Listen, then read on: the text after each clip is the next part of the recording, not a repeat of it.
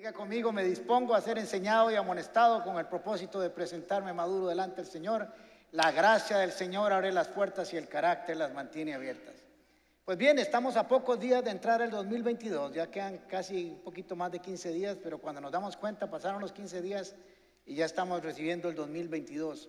Y siempre a principio, a final o a principio de un cambio de año aparecen los adivinos, los brujos dando sus predicciones, los astrólogos dando sus predicciones, los economistas, los políticos, en fin, todo el mundo comienza a decir qué creen que va a pasar en el 2022. Y es interesante porque corren más y más rápido las malas noticias que las buenas noticias. Pero nosotros somos un pueblo diferente. Dice la Biblia que nosotros no le tememos miedo a las malas noticias porque la buena noticia ya llegó a nosotros y la buena noticia del Señor está por encima de cualquier mala noticia de este mundo. Así es. Entonces vamos a darle un aplauso al Señor si se lo va a dar. Así que siempre hay apáticos, negativos, dando cosas y diciendo cosas que, ni, que están bateando. Y quiero que empecemos el próximo 2022 de una manera de fe, positivo como Caleb que tuvo un espíritu diferente. Por eso esta enseñanza se llama un espíritu diferente, porque nosotros los de la familia de la fe tenemos un espíritu diferente al de este mundo. Nosotros caminamos por fe y no por vista. Caminamos por dirección en la palabra de Dios y no por lo que dice el hombre. Y hoy vamos a aprender un poco de eso. La tierra prometida, la tierra de Canaán, es una tierra que Dios decidió darle a Israel. Nació en el corazón de Dios. Lo que Dios quería era que Israel tuviera una tierra, un territorio, donde Dios pudiera gobernar y todas las naciones del universo entero, del mundo entero, pudieran ver cómo Dios en una teocracia administraba a Israel y todo el mundo quisiera tener el Dios de Israel. Ese era el propósito. Recuerden que Dios no escoge a Israel, sino que lo forma de un hombre, llama a un hombre que tiene fe le da una generación que nace por fe y lo pone como el padre de la fe para que sea una nación que camina y se dirige bajo los mandatos y dirección y promesas de Dios. Entonces Dios no escoge una nación, la construye a través de un llamamiento y de una promesa. La tierra prometida es parte de esa promesa, de ese llamamiento para este, esta nación. Pero el pueblo nunca la pidió, porque no tenía ni idea de lo que Dios tenía en el futuro. Ahora, que el hecho de que Israel no la quisiera cuando salió de Egipto de los 400 años de esclavitud, no quisiera decir que no quisieran tener un territorio, donde tener una casita, un terrenito, donde tener sus ovejas, donde cultivar, etcétera, etcétera. Así que nació en el corazón de Dios, pero también Israel, como cualquiera de nosotros, quisiera tener una tierra donde vivir. Ahora estamos frente a esa tierra en el contexto que vamos a trabajar hoy, unos 90 días después de que ellos salieron de Egipto, atravesando el desierto, viendo milagros, viendo prodigios, viendo maravillas, viendo la gloria de Dios. Y ahí están. Dios ha hecho su parte. Fue a sacarlos de Egipto, los liberó de una manera sobrenatural, los cuidó en el desierto y ahora los tiene frente al Jordán y les dice, ahora sí muchachos, hagan su parte. Yo hasta aquí los traje y cumplí la mía.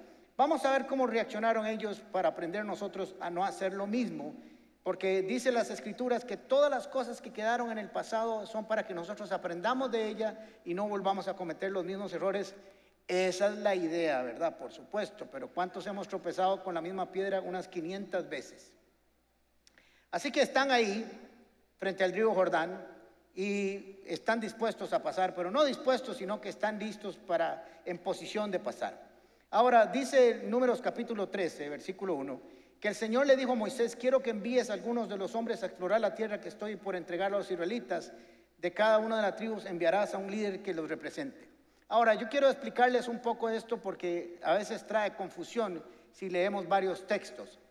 Dios no envió y ni le pidió a Moisés que hiciera una exploración de su tierra. Porque sería muy extraño que Dios mandara a 12 hombres a comprobar si lo que él había dicho era verdad. Muy extraño. Ahora vamos a leer más adelante en Deuteronomios capítulo 1, versículo 22, que no fue Dios el que los envió, sino que fue Moisés por la presión del pueblo. Pero Dios en la manera eh, eh, verbal, en la manera eh, gramatical, no es que le dijo a Moisés, quiero que envíes a 12 hombres, sino que fue como, ya que insistes, ya que estás, que no estás creyendo, mándalos a ver a esos chavalos, a ver si es que no, no les estoy dando lo que les prometí. ¿Entienden la diferencia? Una forma es que Dios quisiera que fueran y otra cosa es que no le quedara a Dios más que esos incrédulos fueran a ver lo que Dios les había preparado. Entonces vamos a ver en el capítulo 13 de números 18 en adelante algunas contradicciones para que veamos que esto no vino de Dios, porque esta exploración de estos 12 hombres sale a través de la duda y no de la fe. Dios nunca actuaría a través de la duda, nunca promocionaría la duda de su pueblo, sino la seguridad y la certeza de que él había dicho la verdad. Les dice Moisés a estos doce hombres, líderes, uno de cada nación, para que la decisión fuera de todo el pueblo. Exploren el país y fíjense cómo son sus habitantes, si son fuertes o débiles, muchos o pocos. ¿Usted cree que a Dios le interesaría saber si son muchos o pocos? ¿O si son fuertes o débiles?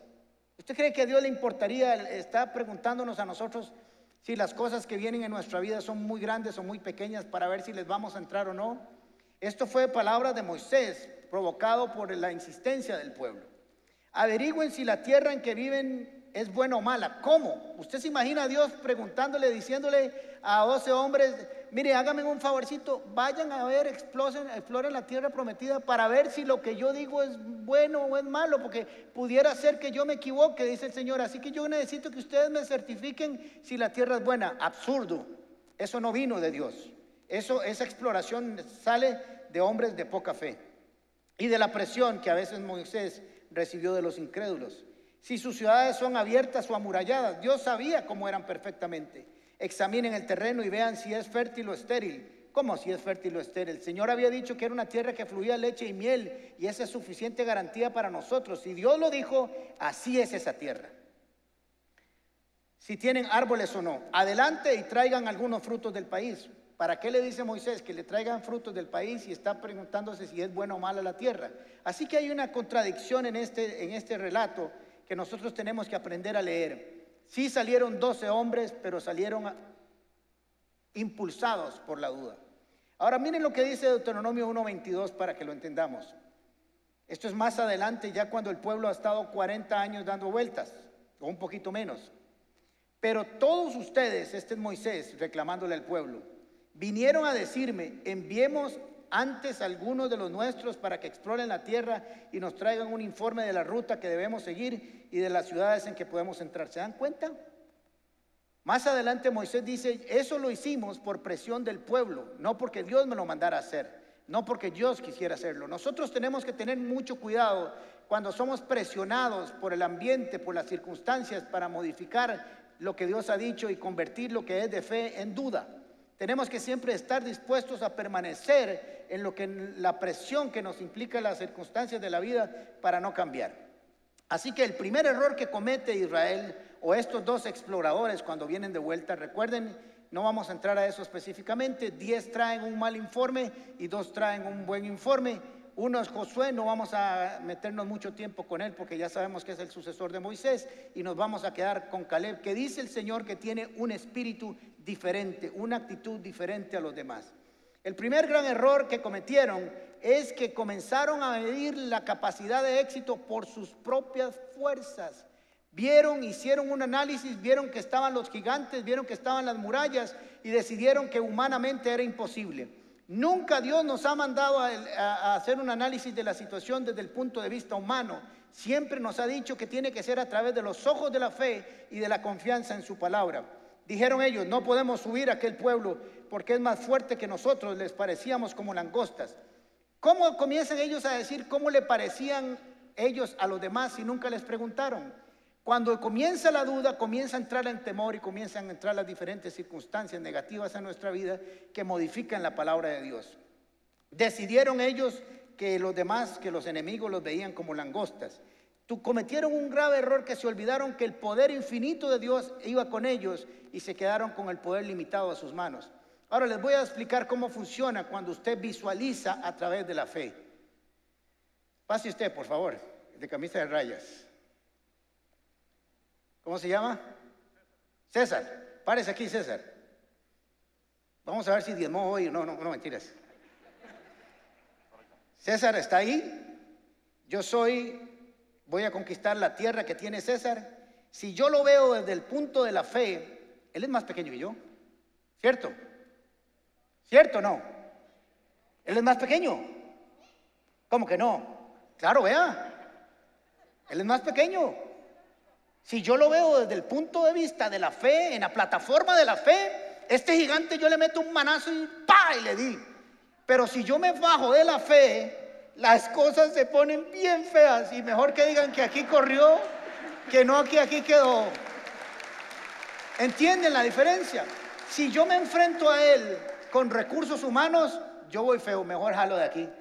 Y me encaramo en la fe y le digo, ahora sí estás listo, porque yo soy más grande y te doy desde aquí, usted no me alcanza, pero yo sí lo alcanzo. Muchas gracias, César. Por eso tenemos que entender que cuando analizamos las circunstancias de la vida, en el momento en que usted se baje de la plataforma de la fe, usted empieza perdido, derrotado, porque las circunstancias se ven más grandes. Por eso no podemos bajarnos del carrusel, del bus de la fe, porque entonces las cosas se comienzan a complicar. Ellos decidieron que irían a esa batalla perdiendo porque comenzaron a verlo con sus propios ojos y no con la promesa de Dios. Cada vez que usted tenga que ir a conquistar una tierra, si usted se ubica mal, usted va a perder o va a ganar. Siempre tenemos que ponernos del lado de la confianza de Dios en su promesa y en su palabra y saber que Él prometió que estaba con nosotros. El pueblo que habita aquella tierra es fuerte, dijeron. Las ciudades son grandes y fortificadas y también allí vimos los hijos de Anac. Eran como, como Goliat, sus, sucesores. Eran gente grande pero a Dios le estaba importando. ¿Usted cree que Dios no sabía que ellos estaban ahí? Dios sabía que ellos estaban ahí. Dios sabía cómo eran las ciudades. Dios sabía que ahí habitaban los gigantes. Y nunca les dijo, Señor, los voy a mandar a una tierra, pero tengan mucho cuidado, porque creo que tal vez si ustedes no se ponen vivos, les dan por la madre. Nunca. Les dijo, vayan y conquisten esa tierra porque yo se las voy a dar. Y esa es mi promesa. Y si yo digo que ustedes la van a conquistar, no hay quien les haga frente. Nunca avancen con fe y la conquistarán. Así que el primer grave error fue creer que podían conquistarla con sus propias fuerzas y Dios nunca los mandó a eso. Israel nunca ganó, nunca ganó una batalla por su fuerza militar, por ser más, más guerreros que el enemigo, por tener más tanques, más aviones, más carros, nunca. Ni siquiera hoy en día, en actualidad, Israel ha ganado una batalla así cuando estuvo en la guerra de los siete días, que eran miles contra ellos. Nunca. Dios nunca dejó que pelearan con sus propias fuerzas. Siempre fue el respaldo de Dios a Israel la que le permitió ganar las batallas. Deuteronomio 21. Esto si usted tiene su Biblia 1960 le va a decir la ley de la guerra. Cuando salgas a pelear contra tus enemigos y veas un ejército superior al tuyo, más grandote, más fuerte, con muchos caballos y carros de guerra, ¿no qué? ¿Qué dice ahí? ¿No qué? No temas. Claro, porque si yo veo un ejército que es más grande, más fuerte, más tanques, más aviones, lo primero que me va a dar es calandria donde lo veo. Pero le dice el Señor, no temas, tranquilo, porque el Señor tu Dios, que te sacó de la tierra de Egipto, estará contigo. Y esa es la garantía de que no importa si son más, usted y el Señor siempre son mayoría. Y eso es lo que el Señor entendiera todo el tiempo que Israel va para la guerra. Cada vez que nosotros pensamos cómo vamos a enfrentar el 2022, el Señor va delante de nosotros, habiendo camino como poderoso gigante. No importa lo que digan los economistas, no importa lo que digan los malos designios, no importa lo que digan los hombres, el Señor está con nosotros cada día del 2022. El segundo error que cometieron fue que sacaron la fe de la ecuación de la decisión. Y cuando les he enseñado esto muchas veces, cuando usted saca la fe, ingresa el temor. Cada vez que usted y yo tenemos miedo y nos entra temor, es porque la fe ha sido desplazada y entra el temor. Recuerde eso, cada vez que usted tenga temor, dígale, algo de mi fe está fallando, necesito revisarlo porque necesito que aparezca la fe en la promesa de Dios para que se vaya el temor. Dijeron, esta tierra es tierra que traga moradores. Ellos decidieron. Nadie les dijo eso, no les llegó un correo diciéndole, mire, esta es la tierra que traga moradores. Ellos fueron a verla con ojos humanos y con ojos humanos sacaron una decisión y sacaron conjeturas y dijeron, aquí nos vamos a morir todos. No habían ni entrado y ya estaban dándose por derrotados. Anularon la promesa de Dios y la promesa del Señor. ¿Por qué? Cuando usted no cree, lo que usted está haciendo es lo siguiente. Miren, es un asunto muy mecánico para explicar. Cuando usted no cree y no tiene fe, usted lo que agarra es que saca la palabra de Dios, la quita, la corre, la pone a un lado, no la hace el guía de su vida y pone a sus propias conclusiones, sus propios recursos y sus propias limitaciones como el guía de su vida. ¿Me siguieron? Cuando usted saca la palabra de Dios, la promesa de Dios, que está siempre delante de suyo, que es lumbrera su camino, cuando usted la saca y la pone de un lado porque ya no tiene fe, porque no quiere creer, porque no ha decidido no creer, a usted lo que le queda son dos cosas, lo que ve en sus ojos naturales y sus propias conclusiones, porque ya no toma en cuenta a Dios. Y la palabra de Dios es la que hace que todo lo imposible se vuelva posible. Así que usted se está limitando, se está haciendo daño, como vamos a leer ahora en un salmo, en un proverbio, que nos hacemos daño a la hora de no creer. Cuando la llega de la, duda a nuestras vidas, anulamos la palabra de Dios. Cuando usted y yo entramos en temor y entramos en duda, lo que estamos diciéndole, Señor, me parece que lo que tú dijiste no es verdad. Me parece que te equivocaste. Me parece que lo que dijiste no se va a cumplir Así que yo debo buscar mis propios recursos, mi propia palabra, mi propio alento, mi propio estímulo para ver cómo lo logro. Y eso fue lo que hizo el pueblo de Israel.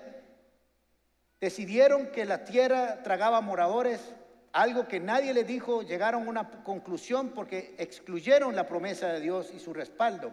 Dios había dicho, esta es una tierra buena y ancha, que fluye leche y miel, y eso es lo que tenía que quedar en la cabeza de los exploradores. Eso era lo que tenía que permanecer. No lo que vieron ellos, no lo que oyeron, sino lo que Dios había dicho para que fueran fortalecidos en, en su camino. La incredulidad siempre contradice la palabra de Dios. Siempre. Cuando entra la incredulidad, usted ha decidido no creer en Dios. Y hace a Dios mentiroso. Dios sabía que esa tierra tenía enemigos. Yo lo sabía. Por eso los mandó a decir, no tengan miedo cuando entren en la batalla, porque sí hay ciudades amuralladas como Jericó y otras más, y ejércitos muy fuertes y gigantes. Sí, yo lo sé, dice el Señor. Pero por eso yo les dije que yo voy con ustedes, que no teman, que el problema no es de ustedes, el problema de ustedes es creer y el mío es cumplir las promesas que les di. Números capítulo 10, versículo 9. Cuando estén ya en su propia tierra, cuando estén dónde? ya en la tierra prometida, ¿verdad? Y tengan que salir a la guerra contra el enemigo opresor, las trompetas darán la señal de combate. Entonces el Señor se acordará de ustedes y los salvará de sus enemigos. Esa es la promesa del Señor. Ya cuando estemos adentro, ya cuando estemos conquistando, tocaremos la trompeta de la guerra y el Señor dice, mi pueblo me está llamando, es tiempo de salir a defenderlos y cumplir la promesa que yo les di para que no peleen con sus propias fuerzas, sino que yo sea su defensor. Así enfrentamos los que tenemos un espíritu diferente al 2022. No importa si los enemigos son opresores, sabemos que cuando clamemos al Señor, Él va a responder para que nosotros venzamos a nuestros enemigos. El tercer error que cometieron fue que cuando usted no cree, cuando usted va a tomar su propia decisión y enfrentarlo con recursos humanos, cuando usted anula la promesa de Dios, lo tercero que comienza a hacer es comienza a hablar mal de la promesa para que usted no se vea obligado a creer en ella. ¿Me siguieron? Típico. Hay alguien que está por encima de nosotros en lugar de nosotros subir, ¿qué hacemos? Le cerruchamos el piso y así llegamos todos al mismo nivel. Entonces, ¿qué, hizo Israel? Israel comenzó a hablar mal de la tierra, porque si yo comienzo a hablar mal de la Israel, no, estos diez exploradores y el pueblo le creyó. Cuando yo comienzo a hablar de la mal de la tierra y comienzo a decir que no es cierto, que no es lo que Dios dijo, que no es como Dios lo dijo, que hay moradores, que hay gigantes, que nos va a tragar la tierra, que nos veían como langostas, entonces no tengo por qué ir a conquistar esa tierra porque no es buena. ¿Me siguieron? Así que si yo comienzo a hablar mal y decir es una porquería, eso no sirve nada, mejor devolvámonos y nos vamos para otro lugar, entonces no me veo obligado a tener la fe de conquistar la tierra que Dios me mandó a hacer, a conquistarla. Hablaron mal de la tierra, versículo 32 del capítulo 13 de Números. Y mire lo que dice Salmo acerca de este acontecimiento, el Salmo 106, 24. Aborrecieron la tierra deseable. Aborrecieron la tierra deseable. Una tierra que todo el mundo quería, ellos la aborrecieron. No creyeron a su palabra. Decidieron no creer. Una vez que la despreciaron, no tenían por qué creer para conquistarla, porque era mala. La tierra era tal y como el Señor se las había dicho. Era una tierra fructífera. Todo ser humano desearía vivir ahí. Pero la decisión de ellos fue de no creer y fue su propia decisión. Ahora, le voy a decir algo que puede sonar raro en su vida. Pero creer o no creer no es un asunto espiritual. Creer o no creer es un asunto de decisión. Creer es una decisión y no creer es una decisión. A ver, ¿está Eva aquí? ¿Tiene la palabra de Dios? ¿Conversaba con Dios? ¿Hablaba con Dios? ¿Había visto la gloria de Dios? ¿Había visto que Dios había hecho todas las cosas? ¿Conversaba con Dios? Dios le había dicho que ese lugar era para disfrutar y ahora tiene una conversación con la serpiente. Un oído para cada lado. ¿Qué hizo Eva? Decidió, fue una decisión oír a la serpiente. No dice aquí que hubo una lucha espiritual, no dice que hubo rayos en el cielo, no dice que el Espíritu Santo la, la indujo en un trance y, y, y decidió hacerle. No. Simplemente dijo, yo en este momento decido que le voy a creer a la serpiente. Todos los días usted y yo tomamos una decisión de saber a quién queremos creerle. Si a Dios o a los hombres, si a Dios o a las circunstancias, si a Dios o lo que ven en los ojos naturales, si a Dios o lo que ve en nuestra humanidad. Todos los días tomamos una decisión a quién queremos creerle y bajo quién nos queremos someter. Todos los días. Israel tomó la decisión de someterse a no creer. Y comenzaron a, a, hablar mal de la tierra que Dios había hablado bien. Porque si yo dejo mal a Dios, entonces no tengo obligado, no tengo obligación a retarme a mí mismo a creer en Dios. Porque ya de todos modos lo deshice, lo destruí, lo desaparecí de la ecuación. Así que no tengo que tomarlo en cuenta. No sé si usted ha tenido conversaciones con gente que ha decidido no creer. Lamentablemente yo me he topado con muchas últimamente que han decidido no creer. Y no te dicen por qué no creen. Lo que hacen es hablar mal de la iglesia, mal de los cristianos, mal de los pastores, mal de todo el mundo, pero no te dicen por qué no creen. Un fundamento teológico. Solo hacen quedar mal al resto, porque si los demás han actuado mal, entonces el que está actuando bien para irme soy yo porque ustedes están mal. Eso es lo mismo que hizo Israel, ¿se dieron cuenta? Si yo destruyo aquello que es bueno, ya no tengo por qué ser bueno. Necesitamos tomar una decisión todos los días acerca de si creemos o no creemos, tal y como Dios lo había dicho, tal y como Dios lo había planeado. Miren qué interesante lo que dice Proverbios 8:36. Y quiero que guarden este proverbio en su corazón porque es impresionante lo que dice este texto. Quien me rechaza se perjudica a sí mismo. Vea qué interesante lo que dice el, el proverbista. Quien me rechaza, dice el Señor, se hace daño a sí mismo. ¿Por qué? Porque todo el recurso espiritual, porque todo el recurso del cielo, porque toda la promesa de Dios, porque todo el poder de Dios que está en aceptarlo y en caminar con Él, desaparece y se queda solo en su humanidad, peleando con su humanidad, con sus defectos, con sus debilidades, con sus propios problemas, y se perjudica a usted mismo. Cuando nosotros creemos en Dios y lo aceptamos, estamos pasando de la limitación de nuestros recursos a los recursos ilimitados del reino de los cielos. Y Dios dice, quien me rechaza a mí, se hace daño a sí mismo. Es que a veces creemos que le hacemos daño a Dios y no creemos en Él, como si Dios desapareciera porque yo no creo en Él. Quien me aborrece, ama la muerte que duro, pero que real. Porque si Dios es el Dios de la vida eterna, de la vida en abundancia, en el momento en que yo lo rechazo y yo lo niego, lo que me hago es que me traslado al reino de la muerte en lugar de ingresar al reino de la vida y de la luz. Eso fue lo que Israel hizo. Eso fue la decisión que ellos tomaron.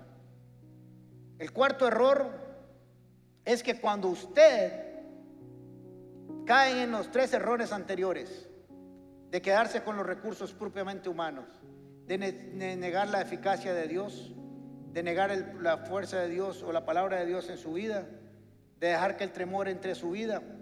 Lo que le queda es que cambia de líder de su vida. Y entonces después de que hablaron, hicieron alboroto, dijeron, versículo 4 del capítulo 13 de números, designemos y escojamos un capitán un capitán que nos devuelva a Egipto. Miren qué interesante. Después de haber salido como salieron y de haber visto lo que vieron, se enfrentaron al temor, se enfrentaron a la fe y fallaron ahí. Entonces, ¿qué decidieron hacer? Ya no nos sirve Moisés, porque es el que va para la tierra prometida. Necesitamos un nuevo líder que nos lleve a la esclavitud. Ahora, todos nosotros hemos actuado de alguna manera como Israel, por cierto, en algún momento de la vida. O lo vamos a hacer. Pero eso implica que entonces nos va a caer todo lo que voy a decir, incluyéndome a mí. ¿Qué reacción más estúpida? Decidir pasar de la libertad a escoger un líder que me devuelva la esclavitud. Es que cuando uno lo piensa, ni siquiera hay que ser espiritual, hay que tener ¿Cuántos tengo yo? Cuatro dedos de frente. Para saber que es una, una torpeza. Pero cuando ya usted no tiene un líder que lo guíe por el camino de la fe, necesita construirse un Dios, el cual usted no tenga que seguir, sino que un Dios lo siga a usted. Eso fue lo que quiso hacer Israel siempre, construirse un Dios que lo siguiera a ellos y no ellos al Dios o a Dios. Así hicieron cuando recién salidos salieron de Egipto y Moisés no bajaba porque estaba ya 40 días en el monte recibiendo las, las instrucciones de Dios. Dijeron, hagámonos un Dios. Porque por lo general cuando negamos la eficacia de la palabra de Dios y la verdad de Dios, o decido no tener Dios, o decido yo ser mi propio líder, o construirme yo mi propio Dios para que me dé lo que yo quiero, cuando yo quiero, como yo quiero. No necesito tener fe, sino necesito nada más darle órdenes. Me voy a construir un capitán que me devuelva donde yo quiero y así no necesito confiar en Dios más. Cada uno de nosotros siempre anda buscando un Dios que se acomode a su propia necesidad. Construir su propio Dios para que haga exactamente lo que yo le diga. Queremos un Dios que esté a nuestro servicio y no nosotros al servicio de Dios. Entonces miren lo que pasa cuando usted ha caído en esta escalada de degeneración de la fe. Capítulo 14, versículo 1 al 4. Entonces toda la congregación gritó y dio voces. ¿Cómo quisiéramos haber muerto en Egipto? Vamos a morir atravesados por una espada y se quejaron. No habían empezado ni a pelear ni habían cruzado el río Jordán y ya están todos muertos. Por dicha que aquí no hay nadie así. Pero a todos nos pasa.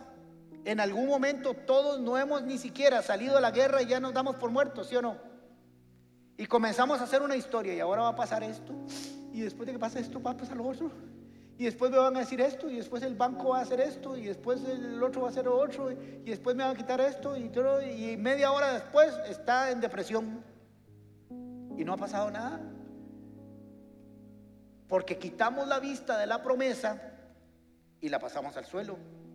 Y cuando quitamos la vista de la promesa, queda lo que queda, la realidad de este mundo.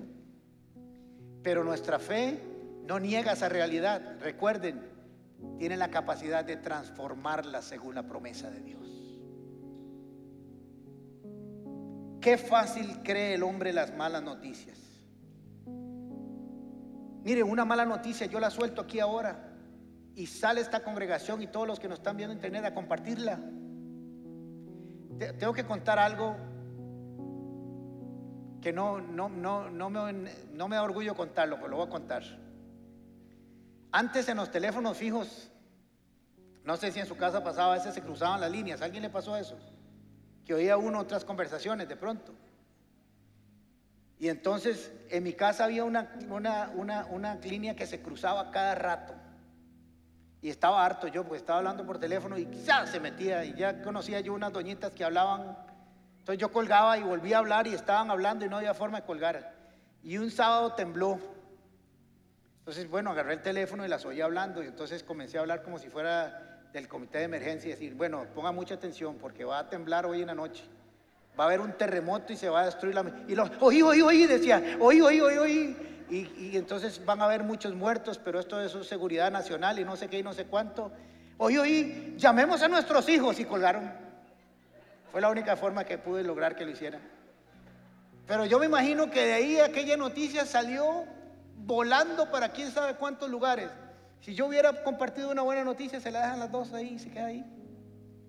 No sé por qué somos dados a compartir las malas noticias y a creerlas más rápidamente que las buenas noticias.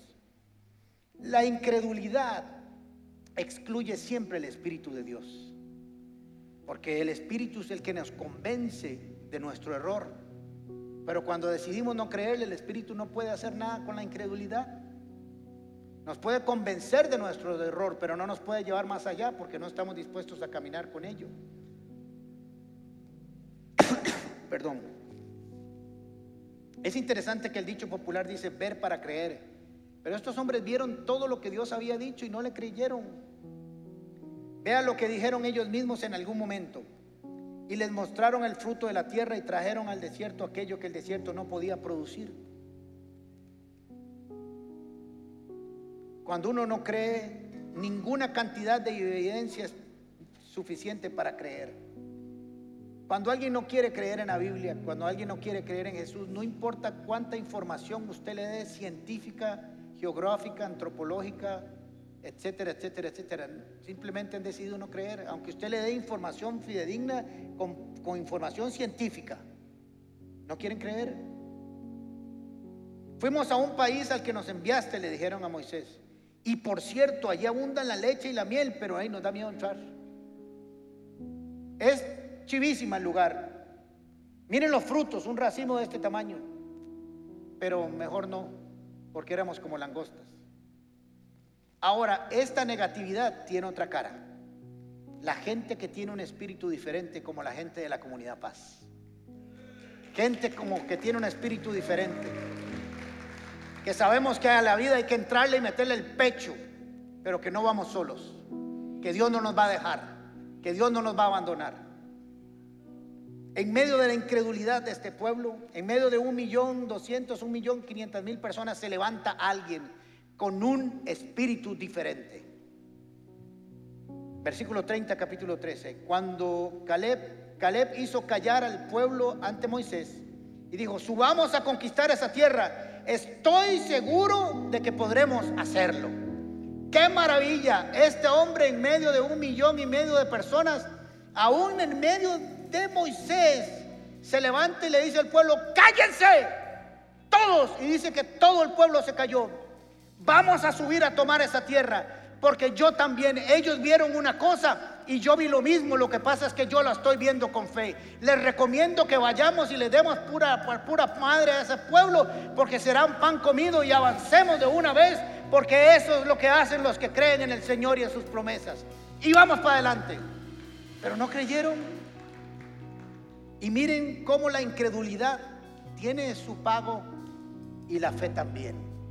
La incredulidad tiene su pago. Todo lo que el hombre siembra, eso también cosechará. La incredulidad se paga. Números 14, 21 adelante. Pero juro por mí mismo, dice el Señor. Y cuando el Señor jura por sí mismo, agárrese el copete porque se va a cumplir. Y por mi gloria que llena toda la tierra. Vea qué clase de juramento. Que aunque vieron mi gloria y las maravillas que hice en Egipto y en, este, y en el desierto, ninguno de los que me desobedecieron y me pusieron a prueba repetidas veces verá jamás la tierra que bajo juramento prometí dar a sus padres. Les garantizo que ninguno de ustedes que creyeron, así como yo soy Dios y así como la gloria cubre el universo entero, yo les garantizo que ninguno de ustedes que no quisieron creer y me pusieron a prueba va a entrar. Ahora, usted diría que Dios es injusto porque eran hombres débiles. No, simplemente ellos escogieron a quién creerle.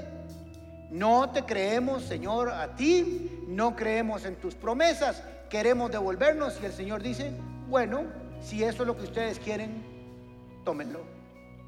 Recibieron la retribución de su fruto, de lo que sembraron, de su falta de fe, de su rebeldía.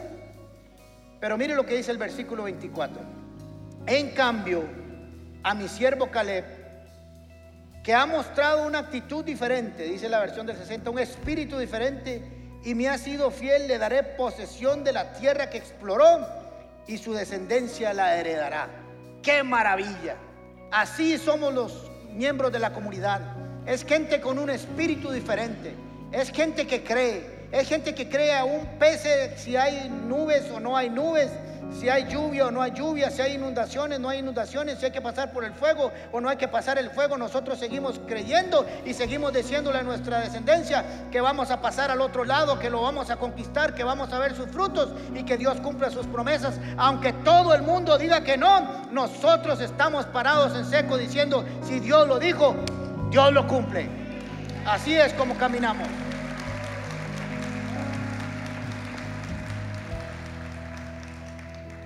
Para hacer lo que otros no pueden hacer necesitamos ver lo que otros no han visto.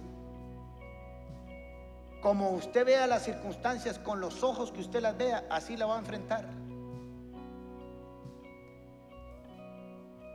Miren qué interesante, 12 personas.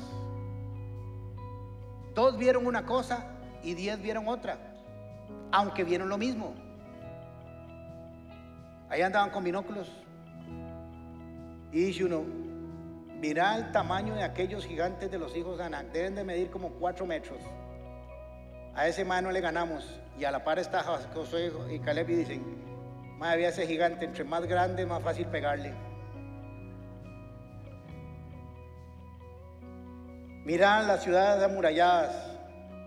No, esas no las podemos subir. Y Josué y Caleb dicen, vea esas murallas, usted se tan rico como se van a caer, porque entre más grandes, más duros suenan. Son ojos diferentes.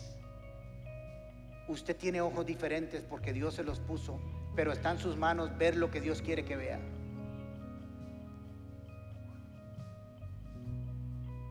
Que seamos motivados por un espíritu diferente para enfrentar el 2022.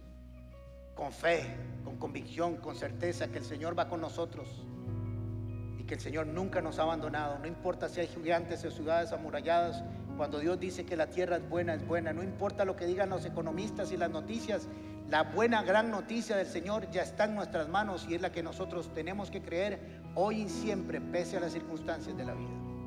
Cierra sus ojos un momento, por favor.